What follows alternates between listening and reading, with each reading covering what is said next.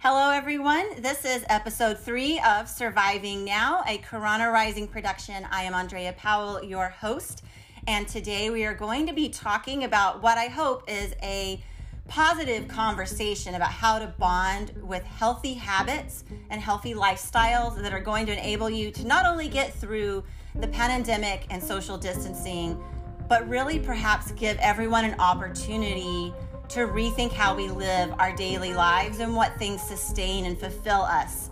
So today's conversation is centering around the conversation of what I'm calling sober distancing. I don't know if I've made that term up or I found it somewhere, but one way or another, it really like struck me. Uh, but this is not a conversation or a show or podcast about judgment. This is about meeting people where they're at on a daily level, which is what Karana Rising is all about. Um, today, I wanted to also mention that um, this conversation has the potential to cause some triggers. Um, and, and, you know, this is really a, a conversation that is meant to be for your everyday person. So while we are an organization that is by survivors for survivors, here at Surviving Now, we are really focused on creating a show that brings people together in a mindful and meaningful way. So, again, this is Andrea Powell with Karana Rising.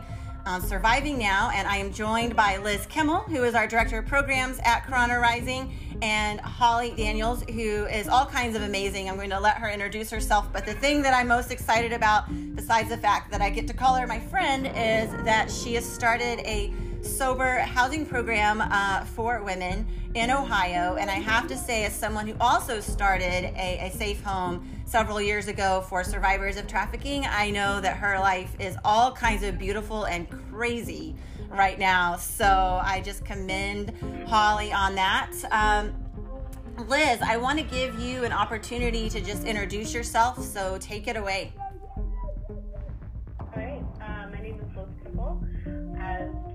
Andrea mentioned, I am the program director at Karana Rising, which was just founded within the last two years, so we're very much in our infancy. Um, I come from a background of about eight years in the anti trafficking, domestic violence, and disability community. Um, I, I'm a survivor of trafficking myself, so at the very bottom, the very foundation of my work is about providing the programming that wasn't available to me when I exited my trafficking situation. Um, and then on top of it, my life is compounded by being a mom and a wife. Um, and at the tippy top, the cherry on top is being sober. Um, and so today I'm so excited to talk about um, how sober living looks in my life and how I have um, made the last 22 months of sobriety last. Um, and also how I'm managing my sobriety while in quarantine with my family. Excellent. Thank you, Liz. Um, Holly, I'm going to transition to you. So take it away. We want to hear all about you. Yes, ma'am. So my name is Holly Daniels. I am the owner, creator, and director of a business called Hope Point. And I also am the co founder and community outreach director of a nonprofit that I helped co found called Reaching for the Shining Stars. What we do is provide direct services to women that are still caught in the bondage of sex trafficking, addiction, and homelessness here in Columbus, Ohio. And then um, we also kind of walk them through their whole journey from exiting to a program and now we're providing transitional housing as well um, which is amazing. Like like andrea said it's uh, crazy yet beautiful all at the same time. Um, i myself am a sex trafficking survivor um, was held captive uh, in many forms not by just chains and, and bondage but many forms for 17 years of my life. Um, addiction is uh, staple throughout that history. And um, I have five and a half years out of the lifestyle and five and a half years sober. And maneuvering through life without using drugs or alcohol as a coping mechanism has been a challenge and a journey for me because that's the only way I knew how to cope with my feelings and um, anything that was coming up. So, um, and then the quarantine has made it rather difficult because you can't hang out with people that have been your sober support system. Um, and Zoom meetings just aren't the same as like human contact, you know? So, and then with the women at the house, they don't know how much they've given to me. Like they keep me sober just as much as I help keep them sober. So they've been a blessing in my life. There's some phenomenal women that are living in my home right now, and I couldn't ask for anything more gracious. That's wonderful, Holly. Thank you for sharing that. And and you know, I just think that building that community is is so vital. And I, you know, we're going to be talking a little bit about social connection. Um, to just sort of elaborate a little bit into the conversation, I found some statistics uh, because I was feeling very googly um, last night, and so I googled myself to a statistic that, according to CNN, total alcohol sales have increased by 26.2% compared to this time a year ago. And despite wow. restaurants and bars being closed, much of that demand has shifted, of course, to online delivery, such as uh, Drizly, and the sale of alcohol on Drizly has increased by 441%. Like I, wow. I can't even like, I can't even like fathom that big of a number. Like I'm, I'm to, like that blows my blows my mind. Um, and, and just, you know, thinking about, you know, as, as a woman, as someone who uh, has experienced different forms of, of sexual assault and domestic violence, you know, being socially distant, I started to, to worry about, well, what if I started to, you know, overconsume wine, which is sort of the thing I like, or, or just, you know, I just, I just wanted to make sure that I was using this time for myself to heal, to think about things that I've been through, but also to be positive and creative. And I joined a, a happy hour uh, a little while back with a group of girlfriends who I've, i grew up around. And um, it really struck me that everybody was having wine and celebrating. And then they were like totally weirded out that I'd made these medicinal mocktails, which I will talk about later, but like don't try it, don't knock it until you try it. But but at the same time, I felt like I almost had to make the mocktail look like a like a real alcohol drink in order to mask that I wasn't actually drinking. And I was like, this is crazy. Like I think we need to like take the the the lid off um, of this conversation and really think about what what heals us and what brings us together. Um, Liz, you know, I I think there's a lot of sugarcoating and a lot of memes out there right now that I know you you like to get frustrated with. Oh and you see them and so do i all that like sort of like over the top positivity when the reality is like there is a lot of good but it's there's a lot of challenge right now. What what drove you to decide to live a sober life? Um and and what what is that like for you now? That so um I drank pretty steadily, minus my pregnancies, for about 18 years. Um, you know, initially to cope with the death of my father and to kind of pick up where he had left off with his own alcoholism. Um, and then into my now 30s. And um, it wasn't it wasn't a dramatic, you know, life saving thing. It was very much a I can't sustain this lifestyle anymore without it becoming abnormal, like without it becoming a really big problem. Um, it was creating an issue in my marriage. And so, in order to prevent what I felt would be um, kind of backsliding in life, I felt like giving up alcohol was the best way to prevent becoming kind of what my parents had always been to me, which were drug addicts and alcoholics. Um, you know, I always was trying to be different and trying to be aware of myself and my issues. I'm like, I felt like my parents were aware, but it wasn't important enough to them you know, and they just were never able to get sober. And so I felt like I needed to get sober for myself, for my children, um, but mainly because I wanted to not be in the position that my parents were in, which was death and eventual dementia, you know, early dementia. Um, I wanted to be around for my kids and I wanted to be around for my marriage and I wanted to have a future.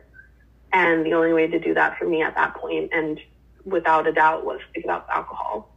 Mm-hmm. Um, yeah, no regrets at all on that.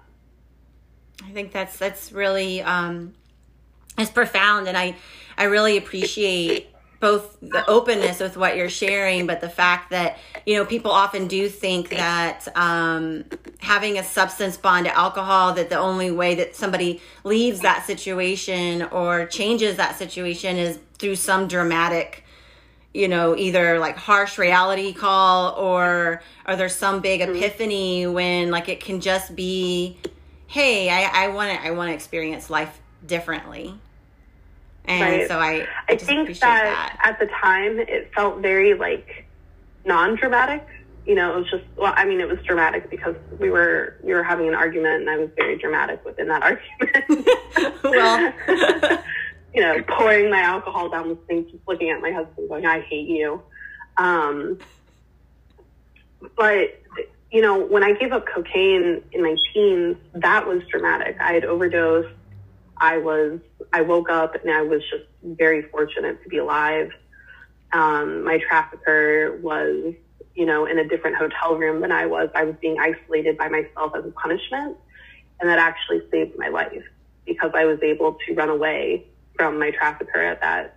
It was waking up, body fluids on me, you know, trafficker in the next room. I had very, a very small window to get out and I did. And it was incredibly terrifying um, that was dramatic. So when I when I right. alcohol, it felt very not dramatic in comparison. Right. That makes sense. Um, yeah. well, I remember when so, you actually explained to me that you were becoming sober and and one of the thoughts I had in my mind was, "Oh, but I don't really like ever think of you as someone who like drinks too much. I mean, not that I'm like you know stalking around in your windows checking what you're doing at night. I, I don't, definitely don't do that. But um, but it was still you know I was very fascinated by it to be honest, like in a positive way, and actually started to provoke me to think about some of those things a little bit differently. Well, I'm glad to hear that. Um, I actually I've gotten that reaction from a lot of people in my life who I drink with mm-hmm. you know, and then they were kind of like, wait, am I an alcoholic too? You know? Yeah. Um, I think it was just what people weren't seeing. Drew, my husband, really saw all of it, right? Yeah. And so when he came to me and was like, hey, this is becoming a little bit of a problem, you know, it was like, okay, he has the insight that no other human on earth has. Right. So because of that, I trust him implicitly he's my husband, he's my life partner. I'm really mad at him for bringing it up. Like, how dare he? But he's not wrong. And I didn't get sober because my husband told me to. I quit drinking because my husband, my life partner, who had been with me for 11 going on 12 years, said, you know, and it took bravery on his end to come to me and be like, hey, this is posing an issue in our lives. This is posing an issue as a mother, you know, be, you being a mother, this is posing an issue in our marriage. And that was enough for me to be like, you know what, it's not worth keeping the substance. It's just the substance. My life is worth more than that. I think that's really profound. Holly, you started a sober uh, home recently. I'd love to know a little more, like what inspired you. What are some of the challenges? Um, as I said before, starting a a home of any kind, any anything like that is is beautiful and crazy intense. Um, and I get to kind of see some of that journey through our social media connection. But I I want to hear it from from you directly. Absolutely. So, um, stepping out of a lifestyle of uh, prostitution or sex trafficking, however you deem it, um, and drugs and alcohol addiction um, is really, really hard because it's unknown. Like if somebody's lived a certain way their whole life, or this has been their life, and this is the only thing they know, you have to learn holistically and change holistically everything about yourself. Because if my coping mechanism is drugs and alcohol, and this is the way that I've been taught and the way that I've been living for 5, 10, 15, 20 years, that's your routine, that's your pattern. So stepping out, like I will watch, and I'm, I'm very active in my community. There's a, a program here called Catch Court and Amethyst, and there are just so many programs that I'm involved in, and that um, I, I volunteer or those are my sisters so i'm there helping and i watch these women and um, they'll they'll get into a program like they'll exit the lifestyle and get into a program. That program might be four, six, nine months, and then I watch them step down and return to toxic environments, um, living with sugar daddies or boyfriends or family members that helped create the situation in the first place. And I watch um, them relapse. And it's either I'm passing a bag out to them on the street on Sunday in the mm-hmm. afternoon when we do our street outreach, or um, I'm following social media and like they're just you can tell that they're they're using again and, and they're in despair or I'm scrolling on Facebook and I see an RIP post about them. So I wanted to be part of the solution and not be part of the problem because if I'm just watching this happen, then I'm not really helping. Um, I know transitional housing or housing in general is one of the biggest gaps here in Columbus, probably in the nation. Um, because where do women go once they leave? How do they get out? Like, where do they get stability in some type of secure environment so they have the opportunity to work on their issues of drug and alcohol addiction, or maybe it's codependency, maybe they have trauma from whatever it is in their life. So I have been pitching this idea of transitional housing to everybody. I know senators, state representatives, people in government, judges, so many people here in Columbus. And like, I just felt like I wasn't being heard. So I decided with a partner that we were going to purchase a house. This is my first home purchase um, ever in life, and uh, I don't live there. so, um, which is which is wonderful. Like I get to I get to have this home that is helping women out of a toxic environment. Um, so it's a beautiful thing to sit back and watch. Like the women are just so appreciative of, of what they have, and and I wanted to be um, different than some of the other sober living homes that are here in Columbus. Um, not degrading what they do or, or uh, bashing them at all. They're just not real involved. So like they maybe they're not um, in recovery. Maybe they don't struggle with some of the same issues that I have. But my heart and my passion is helping my sisters. Um, I am them. So if somebody didn't guide me through the exit process, I wouldn't be doing the things that I'm doing today. And what has created my stability and my success in being sober or, or acclimating back into society in this new life has been community and connection. So I'm there on a weekly basis. We have weekly house meetings that myself and my partner sit in on. Like we listen to them, like, what are your needs? Like, what do you want from us? Like, how can we help you? And then we also like you know, make some corrections of the rules. Like, you're not doing this. This is what needs to be done, or this is what's going to happen next. Um, we give plenty of opportunity because I don't think recovery is cookie cutter. No program should be cookie cutter when you're dealing with addiction because it's not black and white. There are gray areas. There are things that um, these women have been through um, and I think that an individual treatment plan is required for each and every one. And um, we're, we're very hands on at Hope Point. Um, when they come in, like we create um, like three, six, nine month and year goals because it's like a temporary program. Our goal for them is long term permanent housing of their own. And a lot of these women haven't ever had that, never paid a rent in life, myself included until I moved out of the program that I was in. I had never paid rent in my life and I was 35 years old. So I didn't know how to do a lot of the things that normal people will call them and in society do so it's mm-hmm. teaching them skills like getting them jobs teaching them how to interview teaching them how to dress for an interview um, walking them through the process of budgeting um, paying their bills and just all kinds of stuff that you would think come naturally, but maybe they weren't taught that, you know, from their parents. So we're stepping in and, and helping them transition back into life. I think, you know, Holly, first of all, again, thank you for what, what you do and, and the embodiment of hope that, that you actually are. Um, I feel like naming that hope point was kind of like naming it after yourself because you just bring so much hope to so many so many people, myself included. Uh, I was so blessed to meet you over a year ago uh, on our survivor retreat. But I, um, you know, I, I really think there's something you said that's profound and kind of leads me to my next question with Liz. Um, if you haven't seen certain behaviors modeled, uh, people often, unless there's a very intentional and deliberate shift, we either model what we saw growing up with our parents or whomever raised us, or or we decide to go a different direction with ourselves. But one way or another, we're still a product of, of that background. And so if you don't have a vision of like what does an adult life look like without substance, or without you know say toxic relationships because you know we talk about bonding to things that are unhealthy we're not just talking about alcohol or drugs or cigarettes. We can be talking about relationships. We can be talking about a lot of stuff.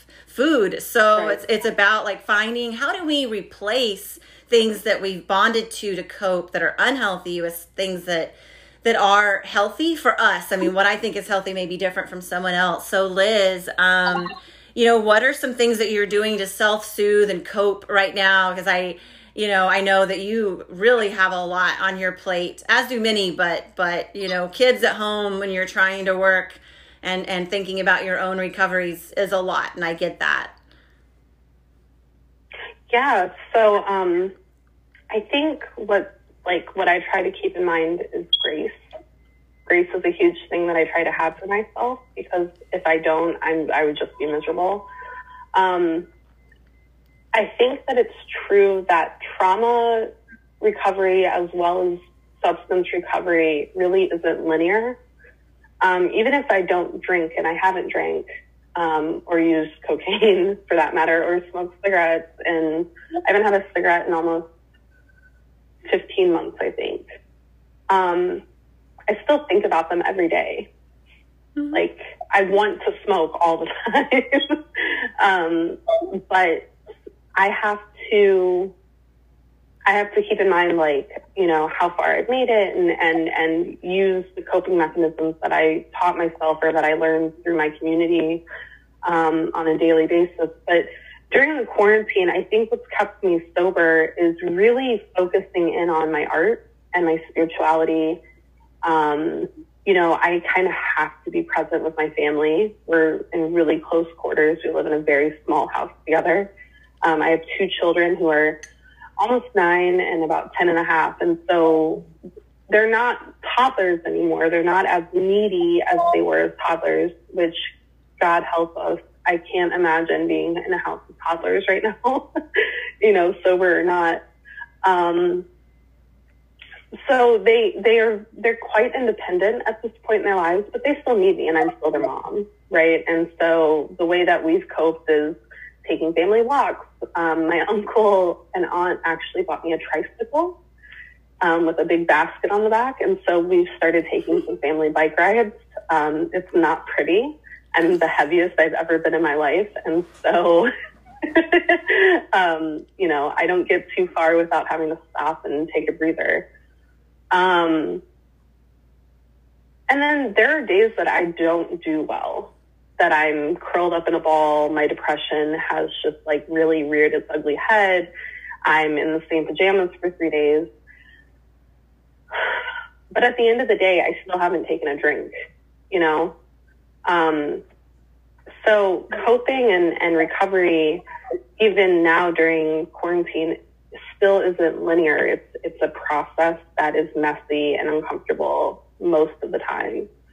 But every minute sober is worth the pain and the discomfort at the same time. Um, I actually, my son's therapist brought us a sheet um, of 99 coping mechanisms, and it's written for mm-hmm. children. It's very simple, but I've often referred back to it for our whole family during this whole thing. You know, how can we all cope better? Um, and you know, and, and small tools like that have been really helpful when I can't be creative myself because I have a block.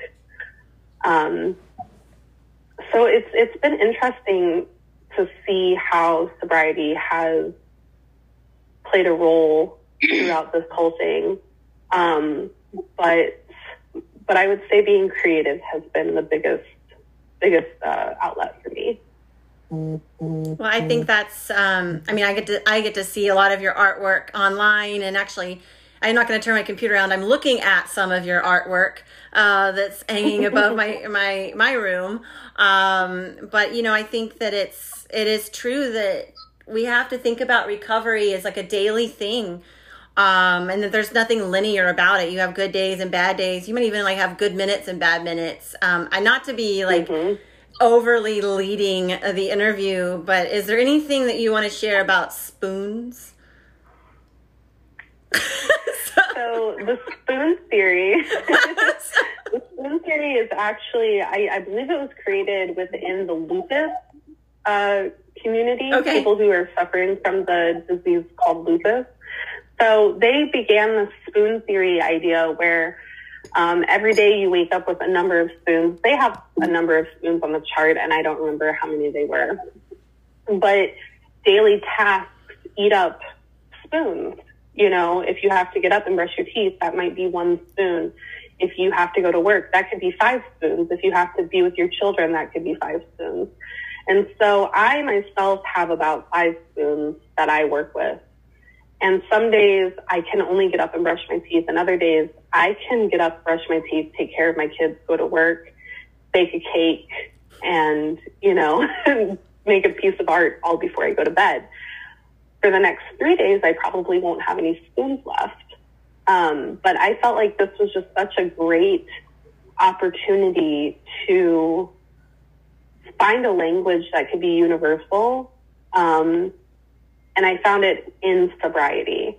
And it became my greatest tool in communicating to everyone around me, like how I was feeling, how I was doing, from my husband and my children to you as my partner in business to some friends who I've taught the spoon theory to or, you know, sent a link about it to. Um, and it really has become one of the greatest coping mechanisms I've ever uh, I've ever discovered. My therapist even uses it with me now. Um, so it's it's it's an amazing tool, and I highly suggest everybody adopt it into their lives. Okay, I yeah, I, I love it actually. I've actually started thinking about it myself. Initially, I was like stressed out because I couldn't figure out how many spoons I would start with, and I realized that clearly I was using spoons in order to figure out the spoon theory, and I needed to like stop. It shouldn't be that difficult. Yeah, I was like, okay, I'm getting into some kind of like meta spoon problem over here, so I'm gonna let it go. Um, like inception problem. Yeah, I was like, this is getting circular. Um, so Holly, uh, there's something that you said, and I, you know, that I just really think is important around social connection and how you build that, how you sustain it. How has your support, how has your support network uh, supported you and looked like for you, and how has that shifted to to creating that social support at Hope Point. And, and you can totally get real with me because I have managed uh, a safe home and uh, um, I know sometimes you can have very, very intense conversations about somebody's toothbrush being missing. So, um, because it's not about the toothbrush, it's about balance of power. And so like I've learned over the years, like the conversations you have in a safe home can be, you know, seemingly very small, but actually very, very meaningful as you're rebuilding your sense. Yes. Yeah, your sense of connection. So so take it from here, Holly. So for myself, um, connection is what what has created the solid foundation beneath my feet in order to not pick up drugs and alcohol or even return to my old life and old behaviors. Um, because again i didn't know how to function normally in society. I had spent 21 22 years in active drug addiction. Like it's been generational for my family. Like i'm i'm a cycle breaker. I'm the first person in my family to get out of poverty to go to college to get higher education even like get any type of higher education. Like nobody has like a high school diploma in my family. Um, i'm the first person to get sober to get clean to break the cycle of uh, trafficking in my family. Like it's been all of it's been generational for my family. So um, that's a heavy burden to bear but like somebody had to show me how to live life. And these women like i went through aa and amethyst and some different programs and like they just surrounded me and like showed me how to be a woman showed me how to be a person showed me like what steps to take and, and how to how to think and how to act because i didn't know. So um like i remember not I'm like I never really done anything in life and like we just went to go like play pool somewhere or like going to karaoke or traveling for the first time or going kayaking just so many different things that like I've experienced in my new life in the past I would say 4 years. Like and, and I like have done it with the women in Alcoholics Anonymous because again I didn't know how to do anything. I didn't even know what I liked. I'm like, I get to learn and like they're showing me how to live life sober and how to function and how to cope with like feelings. Cause like a lot of times we would mask our feelings with drugs and alcohol. So we didn't have to feel. Um, and at Hope Point, um, again, that's, it's a connection. Um, I don't want them to feel like I'm somebody that's like, I don't want them to feel as if like I'm the director of the program that they're living in and like their housing is in jeopardy or they're in trouble or, or a consequence for their actions is a punishment because it's not a punishment. You're not in trouble. Um, we're just trying to correct certain thoughts and behavior patterns that you've established over the years. And um, I think um, it's the connection that I create I don't treat them as a tenant or a participant of a program. I treat them as my sister. Um, I, I want them to be able to feel like they have an open door to come be honest with me about anything that's happening. And so far, it's working. Um, again, not without bumps in the road. Um, sure. Oatmeal cream pies have been a have been a hefty hefty conversation in our house. like uh, just simple things, like things that you wouldn't think would be a big deal, but they really are because like lying and stealing um, are just have no purpose or place in our new life. Like it's just not even the smallest lie just doesn't serve a purpose today. Um, but then there's like big conversations about um, things like being honest with your medical providers because they don't know your history. That's a big one that, that we struggle with. And um, they can still offer because a lot of the drug companies or drug pushers just legally, we, we'll talk about that in another conversation. However, like these drug companies promote their product through the doctor's offices and the mm-hmm. doctors prescribe it to us. You have to be able to make good choices in what you put in your body because if you're in recovery, we're not normal. I mean, some people can smoke marijuana, some people can drink and have a few drinks and walk away from it and not disrupt their life. If you identify as an addict or an alcoholic, we're just not normal like that. Like it just doesn't we don't uh, for myself I, I can't do that like i can't have one drink because it just spirals out of control and it's a disruption to my life and i can't function properly anymore so like you have to be able to make a good choice and be honest with your medical providers about your history so that they don't offer you these types of drugs. So that's been a big conversation in our house because a few of the ladies were offered and one of them fell because of that. But we pick ourselves up and we look at it as a learning experience and we move forward. So again, those connections and the ability for them to approach me not as their director, but as their sister I think, you know, you just said something, Holly, that I, I'm going to reiterate it because I just think it's so important. Everybody's body is different. Everybody's mind and connection to our body is different. And it's true that even though there are amazing medical professionals out there, it is a real issue that that oftentimes particularly women's bodies are all treated the same and and there are these drugs that are being tested and and pushed out through through people we trust in the doctor's office and so it's it's both about being honest with yourself about what you do and don't need and what does and doesn't work. You know, some people talk therapy is what they need. They need cognitive behavioral therapy to guide mm-hmm. them through the healing process. Other people need more body-based work, somatic healing, EMDR. I mean, there's many strategies. Some people like myself have an addiction to self-help podcasts. Um, but you know, everybody has their thing and everybody's human body is different. So I, I love that you are looking at each woman who's living in the home, your first home that you bought and don't live in, um, as as an individual, multifaceted with like all the good, bad, and ugly, um, and that kind of transitions me to you, Liz. Um, you know, what role does stigma and judgment play in how women, in particular, I mean anyone, but particularly women, um, as they decide to share their sobriety journey? Because I think you know that's that's a really been a really big part of what you've done that i think has helped so many people um, and i you know i'm curious to know how you feel about like that destigmatizing and, and what judgment does in that space yeah um, i feel like telling people that i was sober was not difficult defending my sobriety became an incredibly difficult thing that I had no idea would ever be a thing.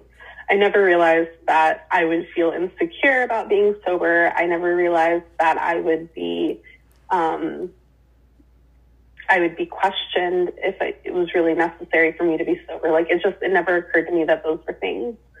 Um, I think the hardest thing is knowing that I have to ask for a special space in people's lives where alcohol isn't permitted.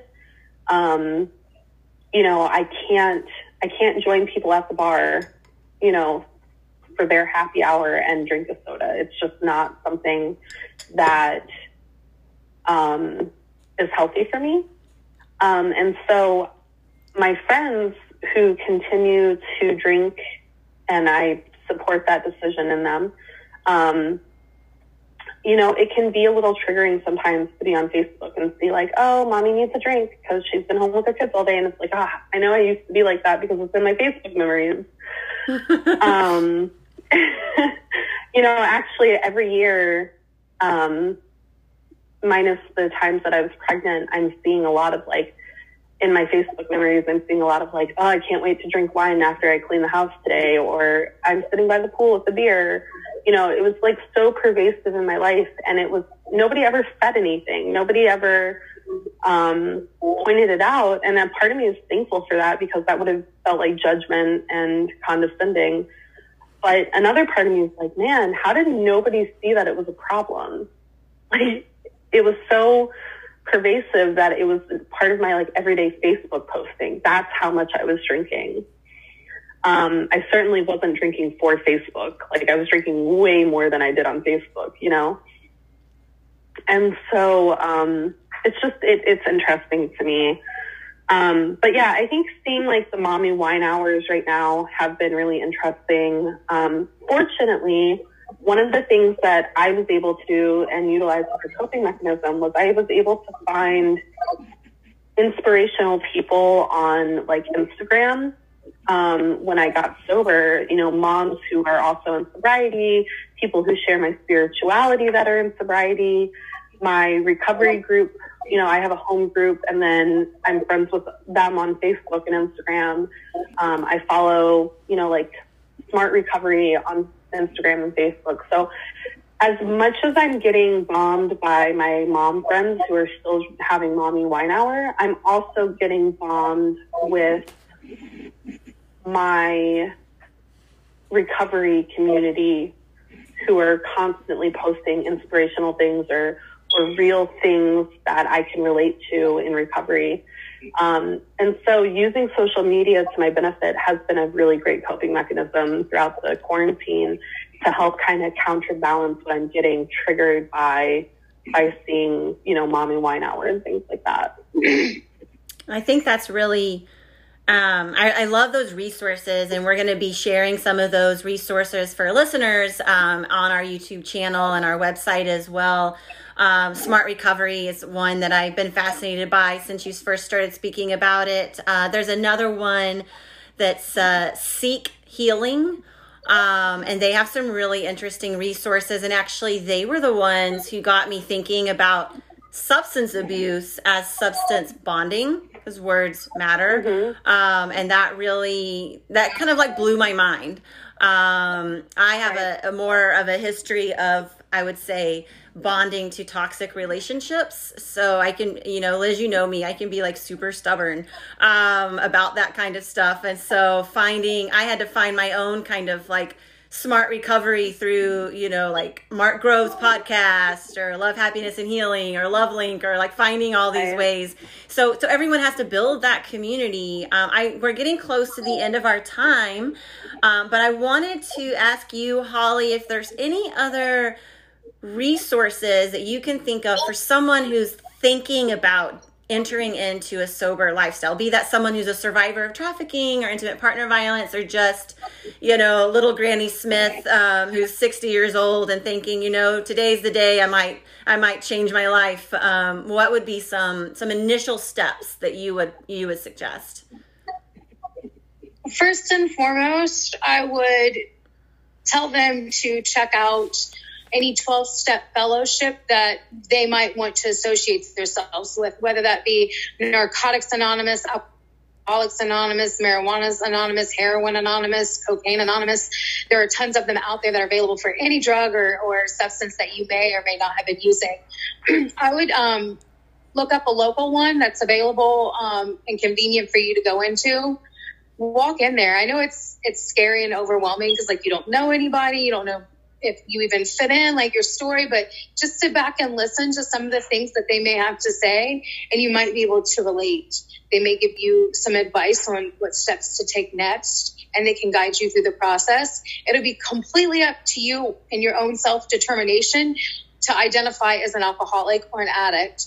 Um, and uh, if you're willing to make a change in your life or you feel like it's time to make a change, um, those 12 step fellowships will walk you through the 12 steps of Alcoholics Anonymous or Narcotics Anonymous in order to make that change. Um, if you know somebody who's already in recovery, maybe sit down and have a conversation with them that could be more intimate and personal, um, just to see if you're even able to identify those feelings as um, an alcoholic or an, or an addict. Because maybe you're just thinking maybe you are maybe you're not. I don't know. That's completely up to you to determine. So those would be my suggestions finding somebody that's already in recovery and sitting down and having a conversation with them or 12 step fellowship. I think that's really helpful. Um, and you know I, I think i i wanted to kind of you know lead us to a close here and saying you know once again recovery is not linear as liz pointed out. You have to have a good social network as holly as you said and and really a sense of sisterhood and and that doesn't mean that we can't have guys in a sisterhood as well in, in their own way. I know many amazing men who are also leading sober lives some for over 20 years and and um, and I think that that you know just as women have the mommy wine hour um, or the girls' night out, guys still have the bros will be bros and like having a drink, smoking at the grill, and like all that stuff. I mean, I grew up in a small Texas town, so bubble culture is alive and well. Um, but I think that uh, you know we're we're starting to shift the envelope, and and um, you know here at Karana Rising, we're all about non-judgment, and we're about creating spaces for innovation and change. Uh, so I would be remiss if not to plug that if people want to learn more about Karana Rising, about being a survivor get connected to our resources, you can go to our website at karanarising.com. Or if you want to see where the real action's at, go to our Facebook at Rising, our Instagram, uh, which is We Are Karana Rising. We're not that much into Twitter. We just you know can't be bothered but um but the rest of it we're alive and well and um you know holly i want to make sure that people know if they want to support hope point where how do they do that how can they do that so you can, um, well, we don't have our website up for Hope Point. It's relatively new, but through Reaching for the Shining Stars, you okay. can go to the Shining Stars with a Z at um, shiningstars.org. Sorry, okay. with a Z. I will make sure That's the website's up. Yeah. Awesome. Okay. So I want to close then by letting everyone know we're appreciative of you for joining in. We want to hear from you. We are open to questions We're open to even mm-hmm. other show ideas. I can't promise that I will do everything uh, that that you bring as an idea because some of it might be out of out of bounds of what we want to do. But here at Surviving Now, our goal is to bring survivors together to speak to issues that we're all facing as a society today. So, thank you, listeners and viewers. Thank you to our lovely guests and to everyone who's surviving and thriving daily out there in the world. This is Andrea Powell with Surviving Now at Karana Rising. Have a blessed day. Bye.